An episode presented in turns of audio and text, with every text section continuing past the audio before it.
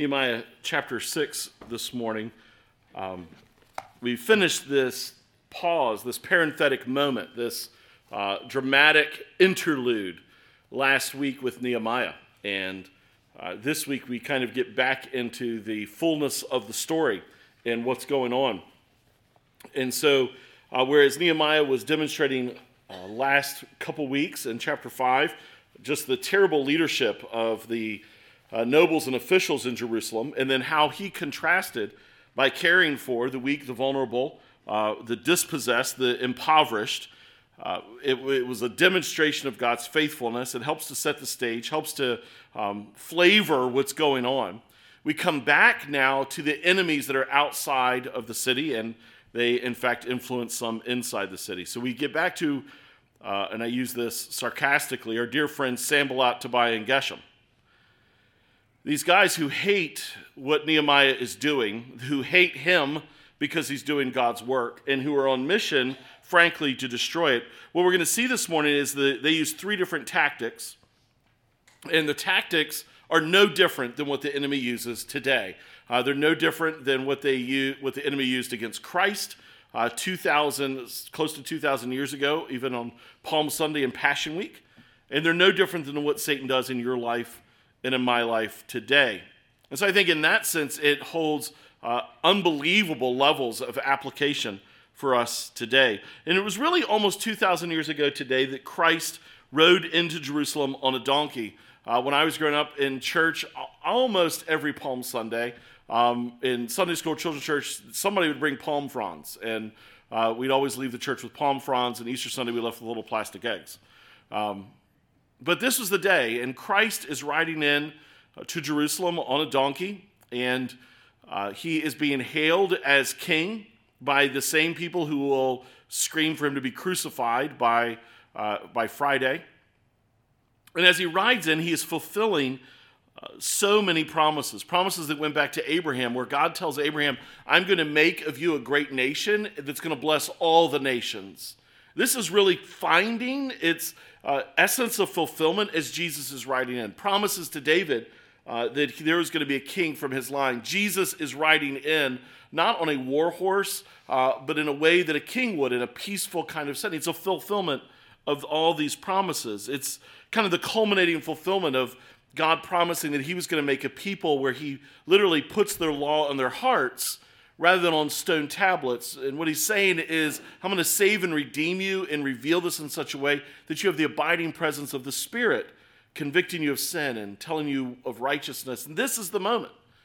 And as Jesus rides through the eastern gate, he is riding through walls that Nehemiah built, which was all of its own fulfillment of amazing promises. Um, God telling his people, I will send you into captivity in Babylon, but I'm going to bring you back. Uh, and he has. And now Nehemiah is rebuilding the city, and Nehemiah doesn't even know that 500 years later, the Messiah is going to ride into the city that essentially he is raising from the rubble. But Jesus doesn't get through this Passion Week, obviously, without unbelievable amounts of opposition. Uh, he doesn't get to the cross on Friday because everybody's a fan, uh, and to Resurrection Sunday without having to stare down the enemy himself who only wants to thwart God's mission. That's Satan's chief plan. Let me deny God his glory and somehow thwart his mission. Well, in Nehemiah, it was the same kind of thing. Let me deny God his glory and thwart his mission. Let me do anything and everything I can to stop these people from doing what I've called them, what God has called them to do. And that's true for you and me today. The Satan would love nothing more than to divert us from the mission that God has given to us, to somehow distract us, to, to somehow call us away from what God would have for us.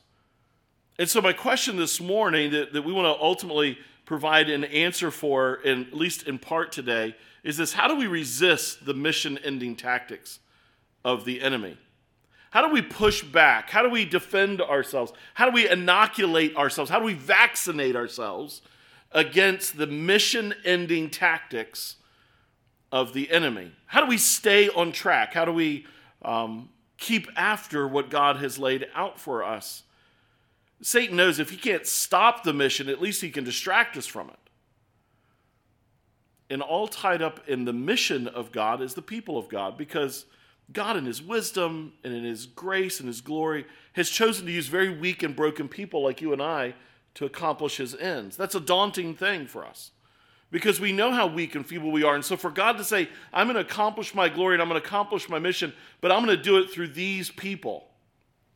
When I was a kid growing up, my dad, whenever we needed to get tools, we always went and we got the best tools. We always went and bought Craftsman, uh, lifetime warranty. Um, when my dad passed away, I actually brought some of his, his tools back, and uh, one of the ratchets was broken. It's a Craftsman ratchet. I don't know how old this was, this ratchet is, but I remember using it to change the transmission on a 78 Ford van when I was a kid. It's broke. I took it right to the store and got a new one. Life lifetime warranty. It means something. I know other tool companies have that now. When I was a kid, you buy the best tool. Look, look at listen. God's not using Craftsman tool for you this morning. This is like the buck 99 20% off saver coupon at Harbor Freight, right? like it might get the job done, but you're like, really? We couldn't have stepped it up a minute. And so here God is using broken clay pots to accomplish his mission. And so Satan's like, okay, well, then I'm going to go after the clay pots. And I'm going to do anything in my power to stop. So, how do we resist that? We resist it when we remember the purpose of God's mission. Why are we really doing what we're doing? When we remember who the rewarder of the mission is, who do we really give an answer to in the things we're doing for Christ? And who is the real protector of the mission? Um, do I have to safeguard it or can I trust God to safeguard it? And when we do that, we will resist the enemy's tactics. And so I'm talking to people this morning.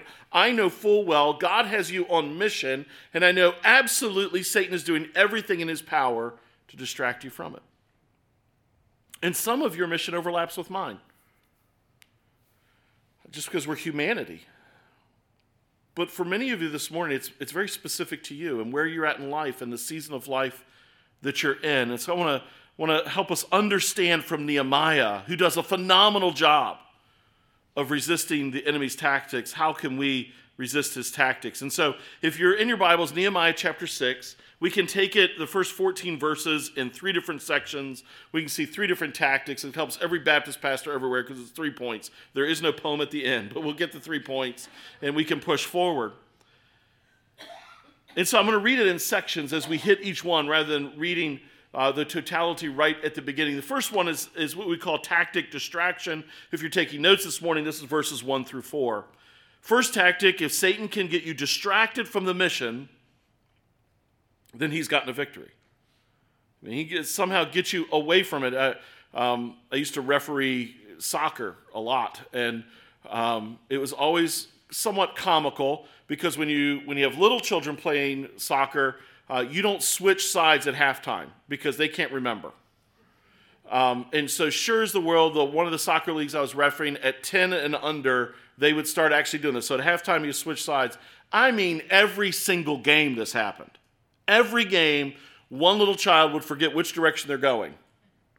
And instead of running towards their own, the, the other goal, they would run with the ball to their own goal. And it was like the easiest goal they ever scored. Because the goalie's standing there like, what are you doing?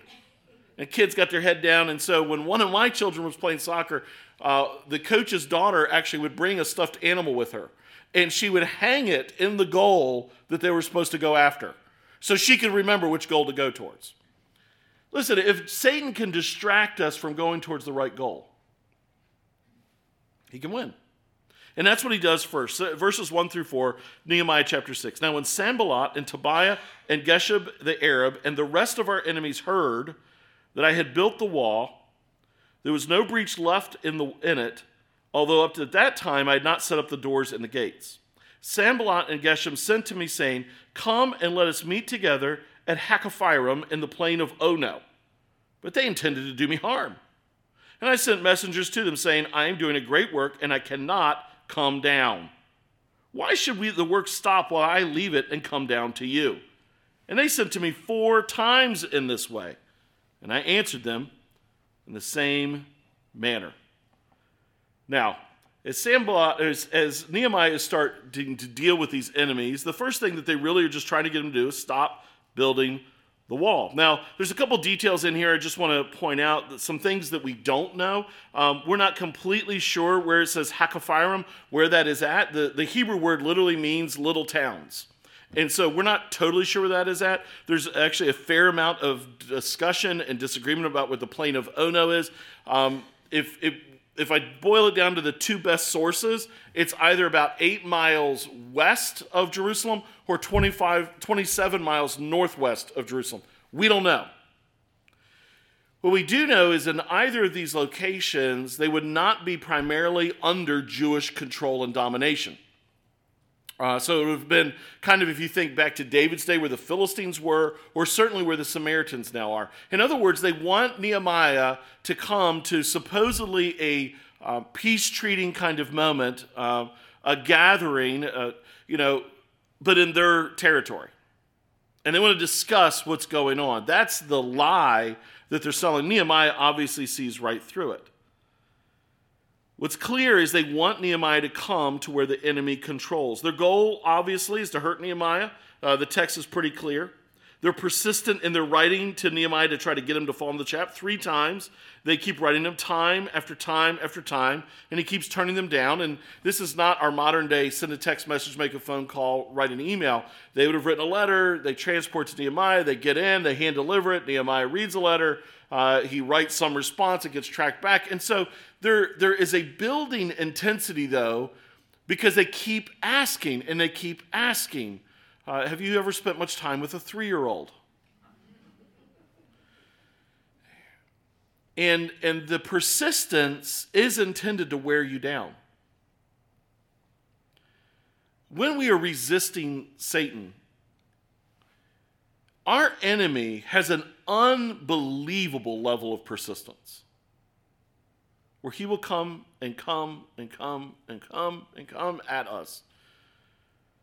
And these are requests. It's interesting that they're not even necessarily commanding him, they're asking him. The, the tactics here are to kind of worm their way into Nehemiah's defense system, to somehow convince him that these guys are in it for his good. Maybe they even want to confess their sin. Maybe they want to get on board with him. Maybe they want to help him. But Nehemiah sees right through it all the time. And he understands what they really want to do. And he says it as much in verse 3 I'm doing a great work. I cannot come down. Why should the work stop?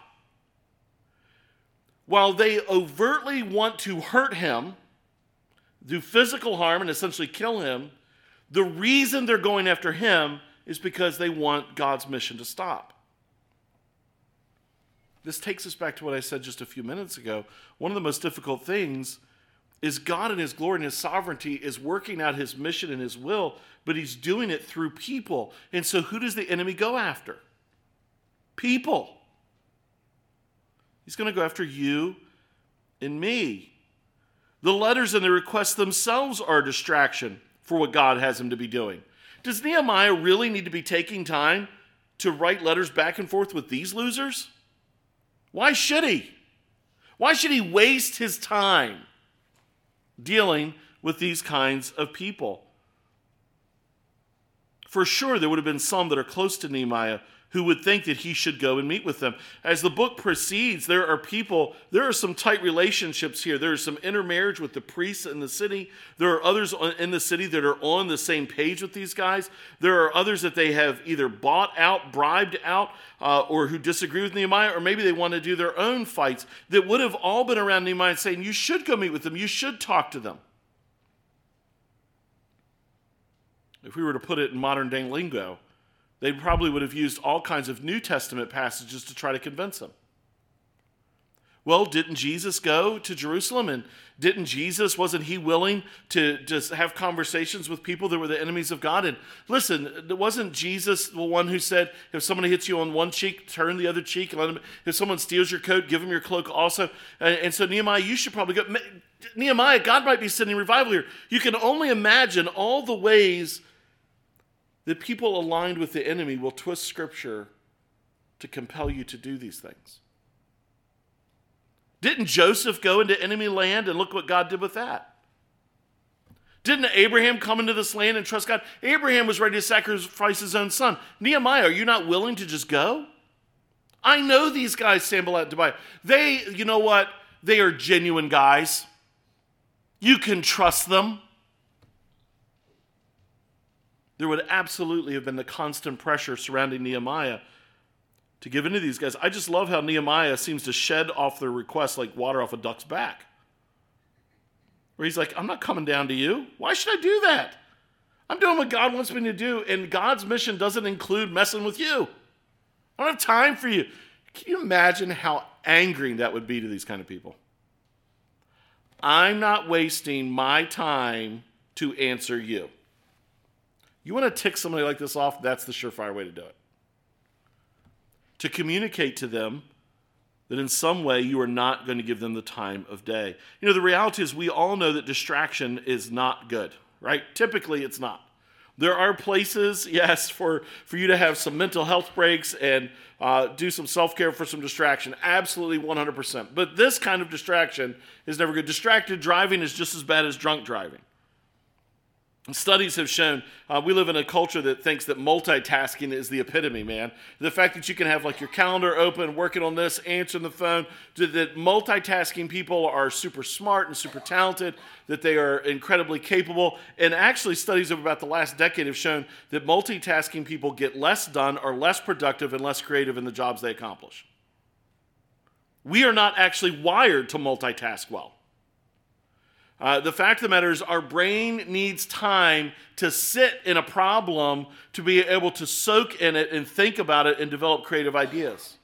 Uh, your optimal time working frame is anywhere from about 50 minutes, depending on just your personality type, your ability, or the job you're doing, from about 50 minutes to about an hour and 50 minutes. That's about all you've got. And you should take a mental break. You should work on one problem for a chunk of time and then step away from it. Trying to do anything of any difficulty, of any complexity, multiple things that at the same time you actually are a risk to yourself and others and you're destroying the job. Now, our culture wants to deny that. Our culture doesn't want to believe that. And so every electronic device we have uh, dings and gives messages and alerts and is telling us all the time to pay attention. We see it increasingly in this digital world. Good tools can almost feel like enemies to our productivity with their alerts, their notices, the ease of finding a game, a news article, a video, a song, or book. Some families have had to resort to phone baskets so that people aren't on their phones through the entire meal. All they're trying to do is distract him. They want to get him away from what God would have him to do. Well, what about spiritual diversions? Anything anything that would divert our resources. And let me be very clear what I mean by this our time, our energy, our money, or our gifting, anything that would divert those things from the mission God has for us are speed killing barnacles. Old ships, they used to have to take them and lay them over their side on low tide and scrape all the barnacles off. The barnacle is just this organism grows on the bottom of the ship and it kills how fast it can go. It's like the travesty that existed in the 70s with the um, environmental control measures they put on cars. You went from the muscle cars of the 60s to every car that still looked like a muscle car, but it was a lead sled and couldn't get out of its own way in the 70s. Until they figured something else out. It's, it just kills the speed of it. This is what spiritual diversions do they kill the speed. They kill the effectiveness. If Satan can't keep us from our destination, he sure enough wants to slow us down from getting to our destination. And he'll use anything to do it. Distractions, spiritual diversions, they work like clickbait. They only work because they're attractive. I don't know, obviously, what might have been attractive about this diversion. I just know that it must have been because Satan, frankly, our enemy, is too smart to try something that's obviously disgusting. So I don't know what his diversions was. Maybe, maybe it's the need to respond because as a leader, he's open to the input of others who disagree with him. Right? Because good leaders are open to input from those that would disagree with them. So maybe that's the pressure. Well, uh, demonstrate to everybody what a good leader you are, Nehemiah, because you're willing to go sit down and meet with your enemies to hear their side and hear them out. Maybe it's the pressure to be a good leader uh, who is open to correction or rebuke from these guys. Maybe it's, in, in other words, Nehemiah, you need to look better in our eyes by taking time out from the mission to go deal with these guys. Maybe it's the desire or the pressure to build relationships that'll help trade in the future. He's essentially surrounded by these three guys. They're going to need trade avenues. Once Jerusalem is rebuilt, once the culture is reestablished, they're going to need to trade to the north, the south, and to the east. And that's where all, all these guys were. If you wanted to get to the ports, you're going to have to go up north. If you want to get down to Egypt, you're going to go south. If you want to deal with Babylon, which is the ruling power of the day, you're going to have to go east. And maybe the pressure was like, you know, I'm trying to be think ahead. And if I don't establish relationships with these guys, we could have a city, but we can't do trade and we're going to die. I don't know. Distractions are attractive. Spiritual diversions will always be attractive to us. Our enemy is too crafty to use things that are unattractive. You know what it looks like? It looks like it's a best friend, not a stranger, but a best friend who comes to Jesus and says, Jesus, don't go down to Jerusalem, they'll kill you there. We need you. We, we, we, we are so blessed by you. Look what, look what all the good you have done. Look at the people who have been healed. Look at the demon possessed who've been delivered. Look, look at the, the dispossessed who've been brought back into community. Look at the lepers that have been healed, the blind, the deaf, the lame, the man who couldn't walk, the people you've raised from the dead. Jesus, don't go to Jerusalem. You'll die there. That's what it looks like. And Jesus looks at that and says, Get thee behind me, Satan. That feels like a good plea. That feels like a loving plea. It was a spiritual diversion. Diversions are always going to be attractive. It looks like advisors affirming to David, King David, you don't need to go down to war. You have fought your whole life. From the time you were a teenage boy, you went and killed Goliath for us. David, you don't need to go down to war. David, stay back in the palace and relax. That's what it looks like before he takes Bathsheba, commits adultery, and then ultimately murder. It looks like a possible good thing See, spiritual diversions are effective because they look like good things to us, but it takes us from the main thing. How do we resist? How can we be protected against? How do we battle this tactic of the enemy? I think it's actually very simple cling to the mission. Make mission priority. Now, Nehemiah reads right through the distraction and he knows what they're after. What the enemy is really after is to get him off mission. Why should I leave this great work? I cannot come down. The work will stop if I leave it. I'm not leaving. There's two things that work in Nehemiah's favor here. First, he sees the mission of God as great work. And second, he understands the link to God's glory.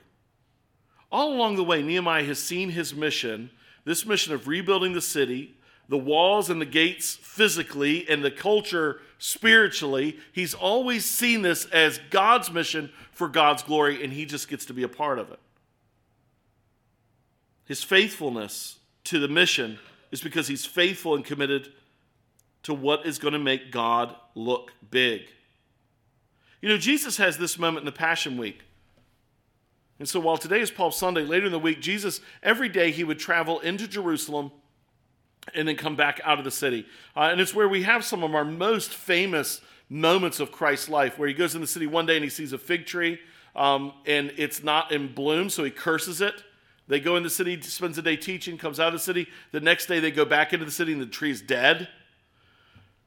These are moments that Jesus has interactions with people, and, and he, so he's going back and forth from staying at Lazarus' house uh, back in and out of the city. And one day he's in the temple complex and he's teaching. And as he's teaching, they come to Jesus and they say, There's a group of Gentiles that have come to see you and they want to speak to you. And you might remember, I think I explained this last week or the week before, the temple structure had all these gates and courtyards that different people could go into. Uh, you had what was called the court of the Gentiles, and they could go into this place, and, and they're kind of in the temple complex but it was the only place Gentiles could go. And they actually had a warning plaque. Archaeologists have found these that basically says if you're a Gentile and you go past this gate, we're going to kill you. And so they had the court of Gentiles and they had what was called the court of women. And the court of women was a massive place. It was next to the treasury. That's where Jesus spent a serious amount of his time teaching. All the Jews could gather around there. They could hear him, and it was a large open space where he could speak at. That's where they would light all the candelabras. Uh, and, and so this is where lots of the teaching occurred. And then inside that, you had the temple, you had the courtyard of the priests. Only priests could go there. And then you were in the temple itself beyond that. And so Jesus is in the courtyard of the women. Uh, and so it's only Jews there. And they say, hey, there's this large group of Gentiles out here that would want to hear you. Now remember, remember now, Jesus is fulfilling the covenant with Abraham. I'm going to make you a nation that blesses all nations. Jesus has always been part of his mission to proclaim the gospel to the Gentiles. But right now, in this week, Passion Week, he's in the temple and he's fulfilling God's promises to the nation of Israel to offer them salvation. Well, it sounds like a very good thing. These people really want to hear from you. These guys were not enemies. And it's astounding because Jesus says, basically, I don't have time for that. Not right now. This is a very good thing but it was going to be a distraction from the main thing. That takes some wisdom, doesn't it? This is the way diversions work. It looks like possible good things, but it takes us from the main thing. How do we resist that? We have to cling to the mission. We have to understand that the mission from God is a great work and that it's all about God's glory. Can I ask you, are you clear on the mission God has put in front of you? Do you actually have mission clarity? Do you know, could you could you even you know if we were having a conversation this morning and I and I was saying okay I'm saying you need to have you need to cling to the mission and then if I looked at you and I said so what's your mission could you tell me do you have total clarity on what it is God has put in front of you when we steward our resources of time, money, and talents. When we make decisions, what am I going to spend on? And, and by spend, I don't just mean pennies or shekels, right? I, but what am I going to spend my time on? And any resource that's a diminishing resource, that is a fixed commodity, you only have so much time. You only have so much money. You only have so much energy. You only have certain gifting. You, you have limited resources. How am I going to divvy that up? How am I going to budget that for God's kingdom? A surefire way to waste your resources is to not budget your resources, it's to not think intentionally or to plan accordingly. And so, if I were to ask you, what is the mission that God has you on? So, we are to be stewarding our resources in a way that declares His glory and eternity. We should be living our lives in such a way that demonstrates that this is temporary. This world is not our home. We are passing through. We're strangers here. We do things like ask forgiveness, repent of sin, grant forgiveness to others because we want to put His glory on display. We parent our children not for how it makes us look or even what we are convinced is right for them, but in a way that is on mission to show the love, care. What is your mission? You could boil it down even to what the Westminster Confession of Faith would say. Here's your mission. Here's your ultimate mission that everything else in life falls under, and here's the umbrella it is to glorify God and enjoy Him forever. That's a, but that's a huge umbrella. How will I best glorify God? And so then you're going to actually have to think about specific areas of your life you would have to think about, well, what's my mission? Uh, and you might think relational status, relationship status. What's my mission as a single? What's my mission as a married person? What's my mission as a friend? What's my mission as a child? What's my, how, in other words, how do I glorify God and enjoy Him and how I parent? Been having conversations with my brothers. Um, there's four of us, and we're most of us are at different parenting stages, right? Now, my oldest brother, he, his kids span uh, from 15 to 2. God bless him. And they're wonderful children. Um, my younger brothers, they, they've got little ones. And so I'm the only one. All of mine are teenagers, i.e., uh, teen going on adult. Like, that's just what they are. So it's a different phase. And so we're in different seasons. How, how do I parent them on mission? So, if the glory of God and enjoy Him forever is my ultimate mission, my umbrella, how does that play out in parenting? Do you know what my job is as a parent? And here's your job as a parent. Here's your mission. You ready for it? Here it is. I'm gonna. I'm just gonna zoom in on this one. Not everybody here is a parent, um, and so that feels unfair. But but I'll just give you this one as an example. Here it is. How can I best show them Jesus? Boom. How do I put Jesus in front of them and how I discipline them, how I instruct them, how I raise them, how I care for them, how I call them to live their lives? I'm going to send them all out of my home because that's why God, God didn't give them to me for me to keep them. He gave them to me to send them.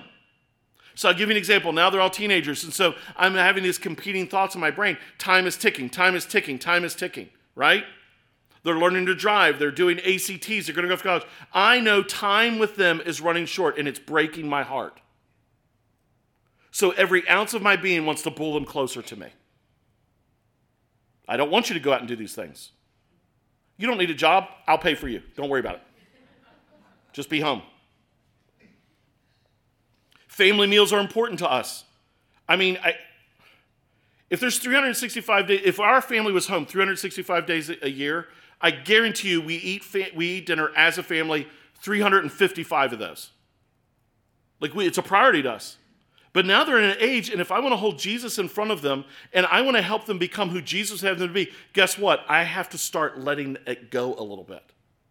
Because they're never going to learn how to be the men and the women that God has called them to be if I don't shift what I'm doing under the umbrella of God's glory, because it's actually more important now that they begin to discern and to think on their own and to make decisions and have to steward their own resources because now they have their own resources.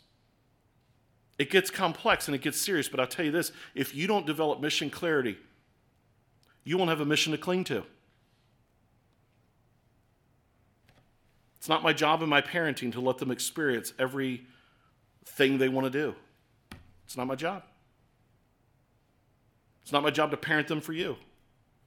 I, this might offend you. I have to actually live like I really don't care what you think of my parenting. Beyond the fact, as a brother and sister in Christ, I need you to come to me and help me discern, but not judge, like, whatever. When I was a single, I had to discern how am I, what's my mission? What's my mission? I live life differently now as a 48 year old married man with three kids than I did as a 25 year old single. I was never home. I worked all day.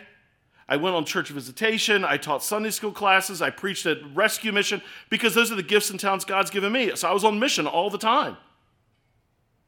It was very clear to me this was a season of my life, and so I was going to pour it into whatever mission God had for me. You'll never have a mission to cling to if you don't have mission clarity, and this is why I think many Christians are easily diverted because we don't want to take the time to think about it, let alone pray about it or read the Bible about it. If Satan can't stop you from the mission, he sure enough wants to divert you from the mission. Cling to the mission because you see the work as good work. That's how Nehemiah saw it. He said, This is a great work God has me for. I'm not going to stop doing the great work God has given to me. Don't let your time, your money, and your talents be consumed with distractions that take away from mission. God's glory is the purpose. That's just one. That's one. He's got other tactics. He's got other tactics. We got to keep moving. I want to do a whole sermon on how to develop mission, but that maybe maybe down the road. Right? Because we all know I'm a priest of Nehemiah in like three weeks. We'll be done anyway. So uh, that's sarcasm central. But here's tactic number two. Tactic number two, verses five through nine: accusations. Accusations. I'm going to tread lightly here um, because some of you are stinging. Because accusations is where it really ramps up pain. It hurts. But this is what he says in verse 5. In the same way, Sanballat, for the fifth time, sent his servant to me. The first four letters don't work. I'm going to send a fifth one. The persistence of the enemy is just astounding. For the fifth time, sent his servant to me with an open letter in his hand. In it was written, quote, It is reported among the nations, and Geshem also says it. I mean, th- these feel like junior hires on Snapchat. This is like ridiculous. We sent this, and Geshem agrees too. And Geshem also says that you and the Jews intend to rebel. That's why you're building the wall. And according to these reports, you wish to become their king. And you have also set up prophets to proclaim concerning you in Jerusalem there is a king in Judah. And now the king will hear of these reports. So now come and let us take counsel together. Then I sent to him, saying, No such things as you have, as you say, have been done, for you are inventing them out of your own mind. For they all wanted to frighten us, thinking, Their hands will drop from the work, and it will not be done. But now, O God, strengthen my hands. This next tactic of false accusations, it's really a cry, um, and it's kind of a subset of diversion, but but stop doing your work and start defending yourself. This, the strategy is pretty clear. The story is obvious, right? They, they are following along with the same track always. We use it in a negative sense to say this cut the head off the snake. Um, Christ uses it in a positive sense. They strike the shepherd and the sheep are scattered. They want to get all the people to stop building the walls and to stop hanging the gates and, uh, and, and they're relentless in the persistence of it, and they know that if I can just get Nehemiah, it'll stop. They recognize if you can kill the leader, you'll kill the work. The same tactic was used a few decades earlier with Ezra. When Ezra was there building, they sent their letters to Babylon saying, Ezra and Zerubbabel, these guys are doing this so that they can rebel against you. And so the king sent back and said, Stop it. Well, they have already threatened this even to Nehemiah at the end of chapter 2. That's what you're going to do. Nehemiah's like, No, the king actually said we could rebuild. And so Nehemiah continues to ignore these kind of uh, accusations for them, but they think maybe this will work again. It's different from a distraction in a few key ways, and that's why I've categorized it differently. First of all, first, you might notice as we were reading through it, it was called an open letter. That means it's public. That means that these first four letters, when they were sent in, they were hand delivered to Nehemiah, and certainly a small group of people would have been aware. A public letter, an open letter is different. They would have come and found Nehemiah in a wide open public space, maybe while he's on top of the wall uh, overseeing, maybe while he's with the guys gathering the lumber together to build the gates uh, and set the doors. And they would have said, blow the horn, here's a letter from Sanballat. And so everybody hears this one. It's intended to spit venom into the community by accusing the leader of sin. It's intended to sow doubt in everyone's minds. It's intended to erode the confidence of those he has to work with. It acts like they have some secret knowledge about him and his friends that the supporters don't know about. Yeah, well, we actually know this about Nehemiah. It erodes the confidence in any of the prophets of God that are speaking on God's behalf, supporting Nehemiah. They're trying to ruin Nehemiah's good name, his integrity, his ability to lead with trust and confidence. It's no different than the tool that the enemy used against Jesus with his lies. Against the apostles throughout the book of Acts, against Paul by the Corinthians. What's the goal? Well, Nehemiah nails it again in verse 9. Their hands will drop from the work and it will not be done. It's to stop the mission. It's to sow seeds of fear and doubt. It's to make them afraid to do the work that God has called them to do. And it, it, works because it takes courage to be on mission for God.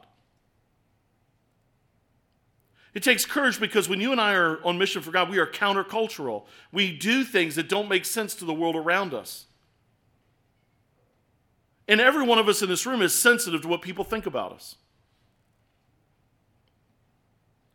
Character assassinations are so effective, in part because God makes our name and our reputation a big deal.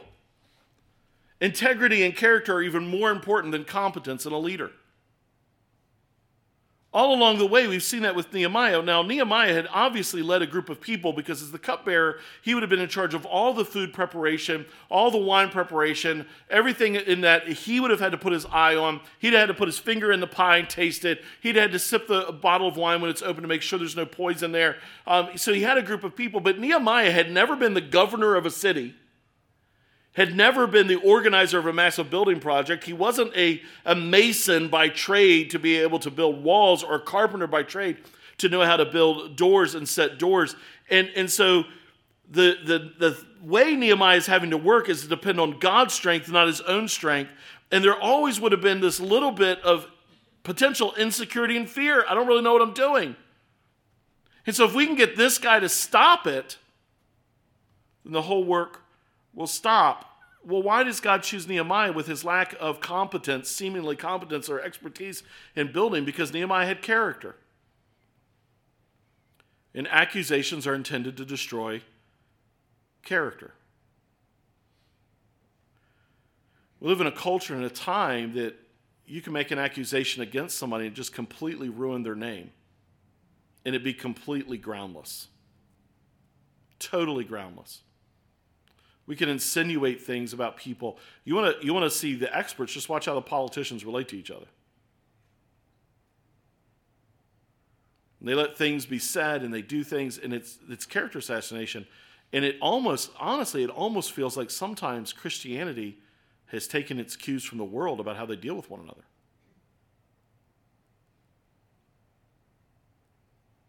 And they gossip and they slander. Why is it so effective? Well, it's, f- it's so effective first simply because God makes a big deal out of our character. But it's also so effective because gossip and slander taste really, really good.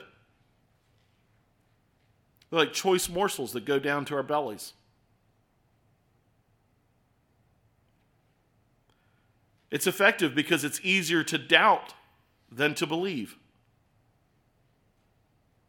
It's effective because no one can ever fully answer every accusation.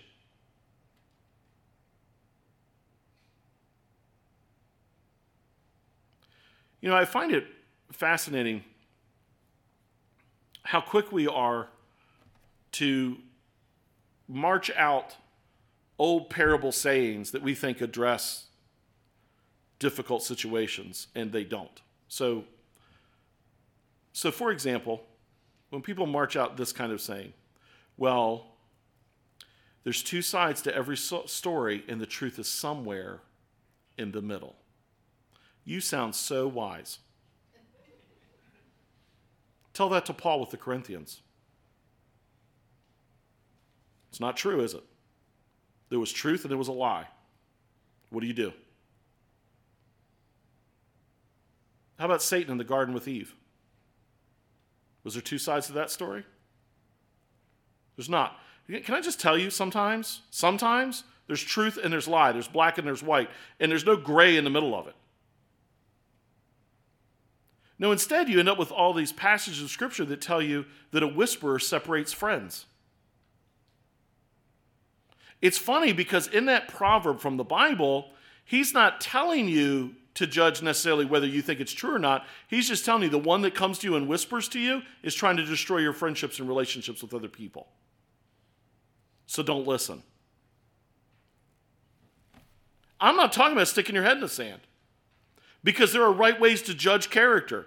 If there weren't right ways to judge character and look at integrity, then the qualifications for elders and deacons don't even make sense in Timothy and Titus. What I'm telling you is false accusations matter and they destroy, and it is a supreme tactic of the enemy. I mean,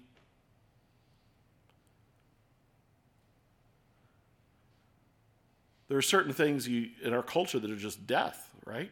Just death. Like uh, when I was a kid in school, any teacher kids didn't like, there was stories about. Any teacher. My seventh grade algebra teacher, Mr. Anderson. There's all kinds of rumors about Mr. Anderson. Now, uh, that he's an alcoholic, that he drinks during class. I mean, these are pretty heavy accusations against the teacher, right? I had Mr. Anderson. Mr. Anderson went to his closet one day in class, had the closet door kind of half open. I don't know what Mr. Anderson was drinking in there, but I'm here to tell you when he came out, his breath smelled like alcohol. Now, that's all I have to do, and suddenly all of your minds are thinking, I bet Mr. Anderson was an alcoholic. Now, what I conveniently left out is that his breath smelled minty fresh alcoholic. I don't know why Mr. Anderson did, but he also had a smoking habit. That was for sure true. I think he was in there hitting Listerine. And I think kids hated Mr. Anderson because they hate algebra.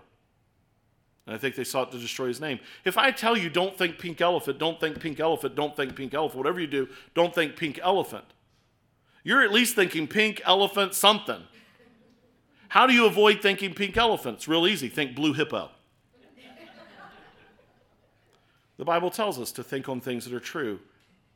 Character assassination works because character matters to God and because we are so prone to taste the lies and the gossip and the slander.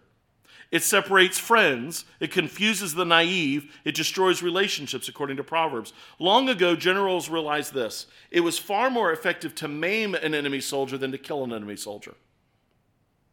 If I maim you, I take you out of the battle and the two guys that have to carry you to the back lines. I've gotten three for one. If I kill you, it's only one. Guess what character assassination does? It maims. It hurts everyone. It hurts the one who's speaking it, it hurts the one who's being spoken about, and it hurts every single person who heard it. This past week on Tuesday, it was Tuesday night or Wednesday night, a pastor in Nashville was interviewed, and he was friends with the pastor who lost his daughter. And when he was interviewed, he made this statement. He said, The pastor was privately counseling the shooter. She was angry at him, so the shooter was searching through the school, and when she couldn't find him, she killed his daughter. That's what this pastor said. This pastor of 25 plus years in Nashville. That's what he said. It hit the news reports. It was reported nationally here in the States. It was blasted as fact over in the UK. Guess what? By Thursday morning, they've realized this guy didn't have the foggiest clue what he was talking about. The pastor had actually never met the shooter, not one time, did not even know who they were, certainly had never counseled her. Do you think, though, that that lie will stick with some people? Absolutely. Absolutely. Now, I don't know why this guy said that. I don't really, frankly, care what his intentions were. I'm just here to tell you what he did was he character assassinated that whole situation. And he should have kept his mouth zipped. There's truth in there's lie. There's no gray there. This works as a tactic of the enemy. Get this, because good believers give into it. We're prone to do it. And so, how do we move past it? What do we do with it? Well, guess what? You live for an audience of one. Nehemiah isn't consumed with the accusation but he also deals with it because it's made public. Paul defends himself as well in 1st and 2nd Corinthians. David doesn't defend himself at other times. I can't get into the weeds with us this morning of when should you defend yourself against an accusation and when shouldn't you? Because it actually takes wisdom, and it's the wisdom of Proverbs where it tells us sometimes you rebuke a fool according to their folly, lest they be confirmed in their own ways or convinced in their own mind. Sometimes you look at somebody who's saying something wrong that's accusation, and you look at them and say, You're a liar. That's not true true. I'm not going to listen to you. You want to make somebody mad? Say that to them. And sometimes you should say that. And sometimes you should be like, this is a fool, and I don't want to get in a mudslinging match with them. I'm walking away. And it takes incredible wisdom to know because the very next verse rebuke not a fool according to folly, folly lest you be like them.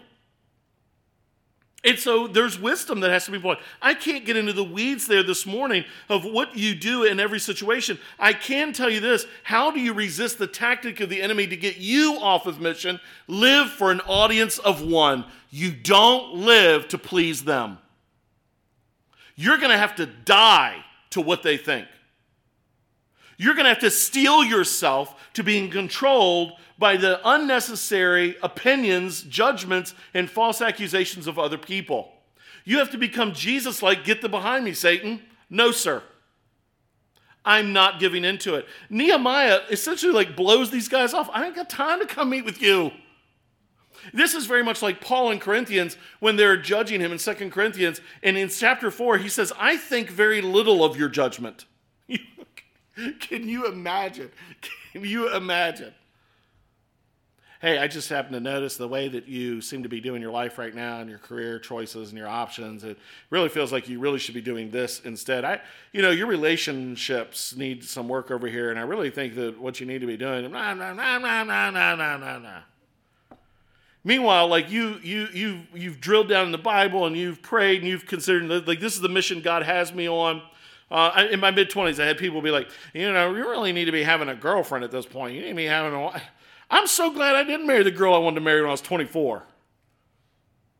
Because I'd have never met my wife at 29. You know, like, like, but I remember it being like everybody had an opinion about everything. all the time. And it'd just be like, what? And can imagine those people if you looked at them and say, I just want you to know, I actually think very little of what you think. I mean, social media would blow up. Like, look at that unteachable, unapproachable person. Listen, listen, when the enemy's coming after your character, you got to start living for an audience of one. And the one audience that matters is what God thinks about what you're doing. We can only do this when we shed the need for the approval of the enemy. We can only do this when we shed the need to prove the enemy wrong. We can only do this when we're convinced that God has our back. We can only do this when we have a clear conscience. We can only do this when God's approval is the only approval that matters. Live for an audience of one. After Palm Sunday, Jesus spends plenty of time in the temple. It's his desire for God the Father to be glorified. Later on Thursday night in the garden, he's praying to make sure what he's doing, what the Father wanted him to do. And even when his own heart doesn't want to do it, he's saying, But Father, not my will, but your will be done. All along the way, Nehemiah and Jesus make decisions based on the will and desire of God, not to answer to, to control, or even deal with their accusers. Whatever scenario you are in, if you resist the tactics of the enemy, you're going to have to commit to living for an audience of one to stay on mission. You know who rewards you? None of these people lined up giving false accusations are ever going to cheer you on at the end of life. There's only one who will reward you. Live for him. Third one, third tactic coercion. Coercion. We see it in verses 10 through 14. These first two don't work, so we're going to go to the third. Now, when I went into the house of Shemaiah, the son of Delaiah, son of Mehetabel, who was confined in his home, we don't know why the guy's confined in his home. Um, it, the indication most likely is some kind of health issue. He said, Let us meet together in the house of God within the temple. Let us close the doors of the temple, for they are coming to kill you. They're coming to kill you by night. But I said, Should such a man as I run away? And what man such as I could go into the temple and live? I will not go in. And I understood and saw that God had not sent him, but he had pronounced the prophecy against me because Tobiah and Sanballat had hired him. For this purpose he was hired, that I should be afraid and act in this way and sin, and so they could give me a bad name in order to taunt me. Remember Tobiah and Sanballat, oh my God, according to these things that they did. And also the prophetess Noadiah and the rest of the prophets who wanted to make me afraid. The last tactic here is coercion. It's somehow they've paid off somebody inside the city to lie to Nehemiah. Nehemiah was not a priest. And so, remember when I just was explaining to you the courtyard of the Gentiles, courtyard of the women, courtyard of the priests? The place that they're inviting Nehemiah or telling Nehemiah he should go and stay is in the courtyard of the priests. Nehemiah was not a priest. There's also good evidence that he may have actually been a eunuch serving as a cupbearer, who also were prevented from going to the temple. In other words, if Nehemiah were going to the temple, according to the law, they were supposed to kill him. So here's the plan. Whether they have an assassination in place or the temple guards do what they're supposed to do, the whole plan is just to kill him. They want to make him afraid. Save yourself. The fear of death is most obvious. This is indeed another plot to kill him. But it's also fear because Nehemiah knows if something happens to him, there's every likelihood the building will stop, the work will cease. And so you can imagine in Nehemiah's heart and mind, well, if I don't go hide, and they actually kill me in my own house at night, then the walls will stop, the, the gates will stop, and so maybe I should give in to this. What if Nehemiah gives into his fears? What if Nehemiah misunderstands his role so that he believes he's necessary for God to accomplish his work? Well, in that place, he could easily give into his fears and ruin his name. He can give into this option that would seem to save his skin, but he would lose all respect. He could violate the law. And Nehemiah is basically saying this it's better for me to die than to break the law out of fear. Now, these guys are crafty. And so they use prophets and they hire prophets. We don't, we don't know anything about this prophetess Noadiah and the rest of the prophets other than the fact that they were paid off to try to terrify Nehemiah. They twist scripture to try to coerce him to doing what they want. Does coercion happen today? Does Satan use coercion as a tactic for you and I? Yeah. Let me ask you this what are you afraid of? You ever been afraid of losing a relationship or friendship because you stand for truth? How about the cost of ministry? You ever been afraid of what it will cost you to commit to doing ministry? What about being afraid of what others will think of you for serving God? Anyone here ever been afraid of how their children respond, being angry or resentful over being raised in the life of the church? You ever been afraid of being alone because you're trying to follow Jesus? You ever been afraid of being ostracized at work, relegated to menial tasks, ignored, thought of as crazy, and more? I just want you to know any moment, any doorway where you and I are prone to be afraid, to be afraid is an open doorway for the enemy to coerce us. To drill into that fear to convince us to get off of mission. If you have fears, then you're open to coercion, just like Nehemiah, just like me. Just like the threats against Jesus that God the Father doesn't love him. This is what Satan tells him and while he's in the wilderness. Does God really love you? Would he really put you like this? Why doesn't God feed you? Why doesn't God take care of you? Same lies he tells Eve. Does God really do this? You know what? God's really afraid of you being smart like he's smart. He's afraid of you. God's afraid of you. You know what? Are you afraid? Do you want to live those? Listen, Satan goes after our fears. What are you afraid of? I'm afraid of my kids not turning out right. I'm afraid of being lonely. I'm afraid of, of, of being judged. I'm afraid of being a failure. I'm afraid of not succeeding. I'm afraid of getting to the end of my life and feeling like I wasted it. I'm afraid, I'm afraid, I'm afraid. And this is where coercion comes in. Threats from Saul to the Christians, threats from King Saul to David, threats from Pharaoh to Moses, and on and on and on. How do we do it? You know, there's all kinds of examples in the Bible of people staying on mission of God for God, and, and that's what God uses to save them. Because Nehemiah stays on mission, it actually saves his life. Because Noah stays on mission, it saves his life. Because Daniel stays on mission, it saves his life. Because Esther stays on mission. Because Paul and Silas are in jail, they stay on mission, it saves their lives. Jesus, at one point, walks through a crowd that wants to kill him because it's not yet his time to die, and he's on mission, and it saves his life. And so I would want to stand here and argue to you stay on mission for God, it saves your life. But here's the problem there's all kinds of examples in the Bible where it cost them their life.